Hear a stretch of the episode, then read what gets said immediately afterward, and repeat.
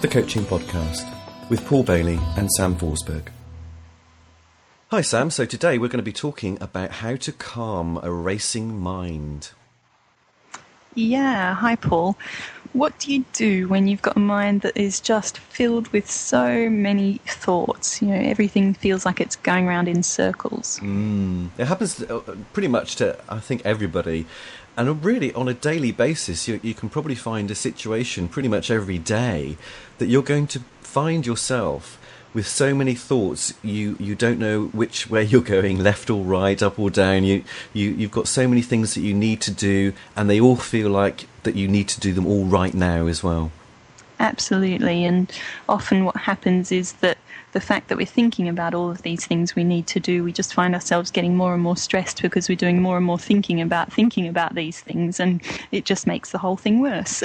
It does, and one thing leads to another, so your list gets longer and longer, and you basically put yourself into a deep little rut where you can't do anything at all because all you're doing is just thinking about all the stuff that you're not doing.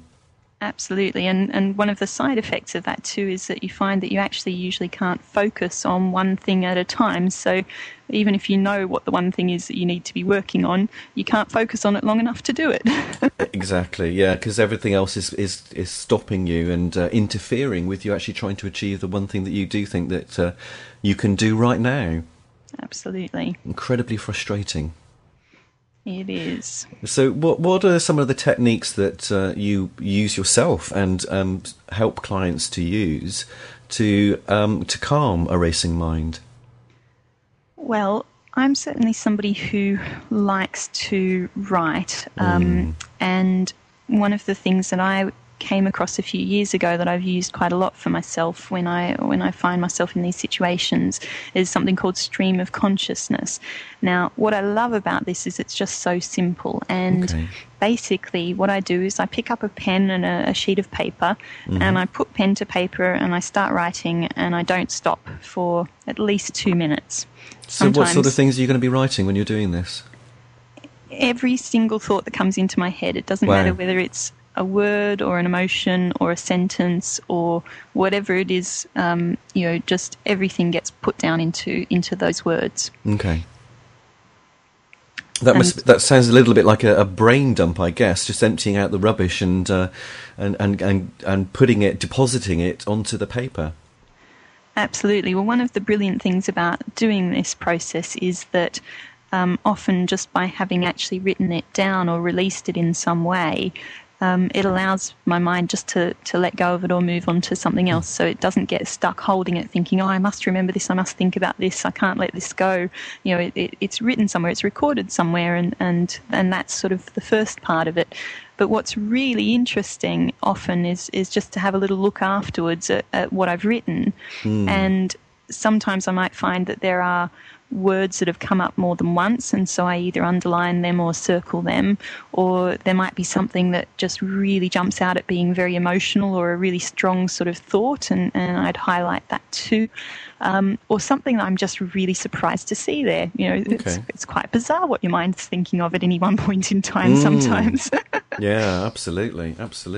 And so when you've got this list of or this brain dump and this piece of paper covered in words and things, what you're, it sounds like you're looking at a pattern possibly of the things that you say are duplicated or really stand out, and the brain loves finding patterns in things, doesn't it? It does, and what is great about that is that it helps you to find what's really the most important for you at that moment. So, you know, if there's something that's come up a few times or that feels really, really strongly charged with emotion or energy, then you can actually narrow your focus then to put together a little action plan, for example, of, okay, well, this is the thing that's really taking my attention at the moment, so I'm going to do these 3 simple steps that are going to help me towards getting that resolved. So once that's done, then I'll free up a lot of energy to be able to think about the other things that need to be done. What if it's not so clear cut? And you've obviously got a lot of information on this paper, and there isn't one main thing that stands out, but there's still quite a few things. So although you've been able to get everything down on paper, it hasn't really given you something obvious that there's one thing that you should be working on. If there's like 5 or 6, what do you do? Well, one of the great things about that is that you can have a look as to whether any of them are linked, and often there'll be some sort of thought process going on in the background that's creating almost like invisible strings between these topics or these areas that are sort of tying them together, and by actually noticing that they are linked in some way, then that can help you to really look at the ones that are the priorities or the ones that you want to deal with right now. And actually what I sometimes do too is I highlight something or a few things and think, right, at the moment, you know, I've gotten it down on paper, I'm feeling a bit better and a bit less stressed about it now, and I decide that I might want to take that as my topic to my next coaching session with my own coach. So okay. It's a great way to help find the real issue or the crux of whatever's important to you at that moment. Okay. So With once you've got the items that you're looking at and a smaller list of actionable items, what else would you do with those? Would you just simply put an action plan in, or is there anything else that they maybe should be doing with those items? It really depends what they are. Sometimes, you know, if it's something that can be actioned, then, you know, it's great to be able to actually then take a few steps and know that you're going to be resolving that. Sometimes it might be something that's just an emotion or a feeling.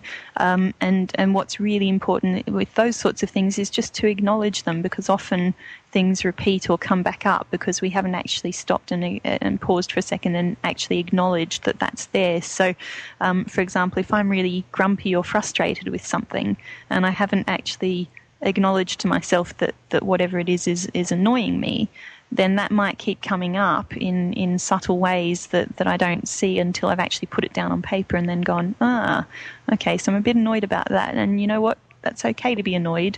And, you know, I can be annoyed about it, and that's not going to solve the problem. So what else do I need to do? Yeah.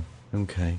I mean, a lot of people would probably experience this kind of racing mind quite often just when they're trying to get to bed and go to sleep and have a nice relaxing and calming night's sleep, and all they can do is basically just lie there, and their mind is going 10 to the dozen, and they just can't seem to settle and put anything away. Is there anything they can do in addition to maybe the stream of consciousness? Well, that sort of not being able to turn your brain off at night is, you know, the sort of pattern of insomnia, and that's something that I'm certainly familiar with as well.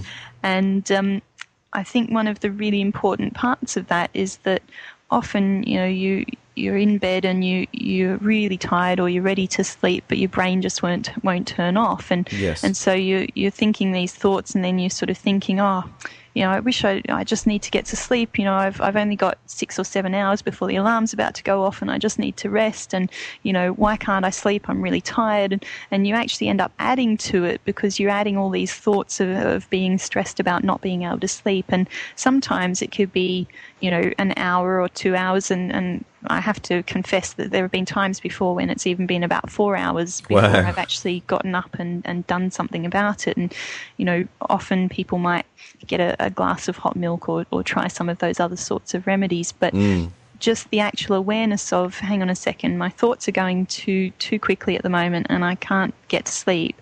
What can I do now, you know, 20 minutes into the process, for example, rather than waiting until, you know, a few hours have gone by and everything feels 10 times worse. Yeah, absolutely.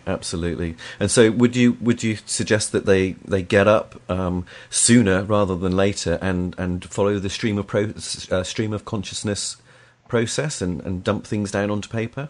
Absolutely, because as I said before, once you've actually recorded it in some way, and perhaps paper isn't necessarily what's going to work for you. If you're not a pen and paper person, then you might be more verbal, and you could record it, for example, on your phone or on your PC as mm-hmm. just talking, for a few minutes straight.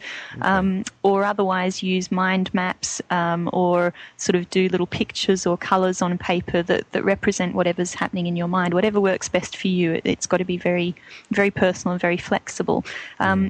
But getting up and doing that can help, because it releases the need for your brain to sort of hold on to it or remember it, because it's like, oh, it's recorded now, I can let that go for the moment. Yes. But the other thing that I think can really work too is just to actually catch yourself and make a decision about it and say, okay, I've got this running around in my head. Is this urgent right now? And the right now is the critical part of that. You might say, yes, it is absolutely urgent, so I need to get up and write that note, or I need to set an alarm in my phone for it, or do something that, right in that minute. Yep. It might be actually, you know what, no, it's not urgent and I'm not going to think about it anymore. I'm just going to let it go and go to sleep. But the other option is that it might be a maybe. You're sort of thinking, well, it's really, really important and I'll probably forget it tomorrow, and, I just always keep remembering it at the wrong times. Mm. And what I do is I think of that as a maybe as being a no for now. Okay. No for right this minute. So I'm not going to think about it or dwell on it right now, but it is important and I will come back to it. Okay, brilliant. So if you were in a situation where you couldn't make notes, you couldn't do a mind map, you couldn't do the stream of consciousness because you don't have a pen and paper to handy, or you don't have the ability, or you're on a bus, you can't start recording your own voice with the random words. Well, in London you could probably get away with that. You probably could do, yes, yeah. What else could somebody do? Actually just telling yourself, look, I know I've got all these thoughts here, and I think a stream of consciousness would really help me to write these down or to record it in some way. Yeah. So I'm going to give myself time this afternoon or at the next point when you know that you can put aside 5 minutes to do it. Brilliant. And so just sort of reassuring yourself that, even if you can't do it at that moment, you've recognised that it's become a problem, that you've got all these thoughts going around in circles and you can't focus on anything and you're feeling more and more stressed. Yes, a solution, and you're going to put some time aside later on to apply it. And the other thing is just to say, look, can I let this go just for this moment? Yeah. Just now, can I let it go? And you might need to ask yourself that question 20 times in a row before you finally let go of it. But just actually giving yourself the opportunity that if it's not critical at that moment, or you don't have the ability to do something else for a few minutes with it, then just at that point to let it go. Brilliant. That's fantastic. Thank you very much, Sam. I'm afraid we're out of time again. And we'll speak to you very soon in the near future. Take care, brilliant. Sam. Thanks, Paul. Bye.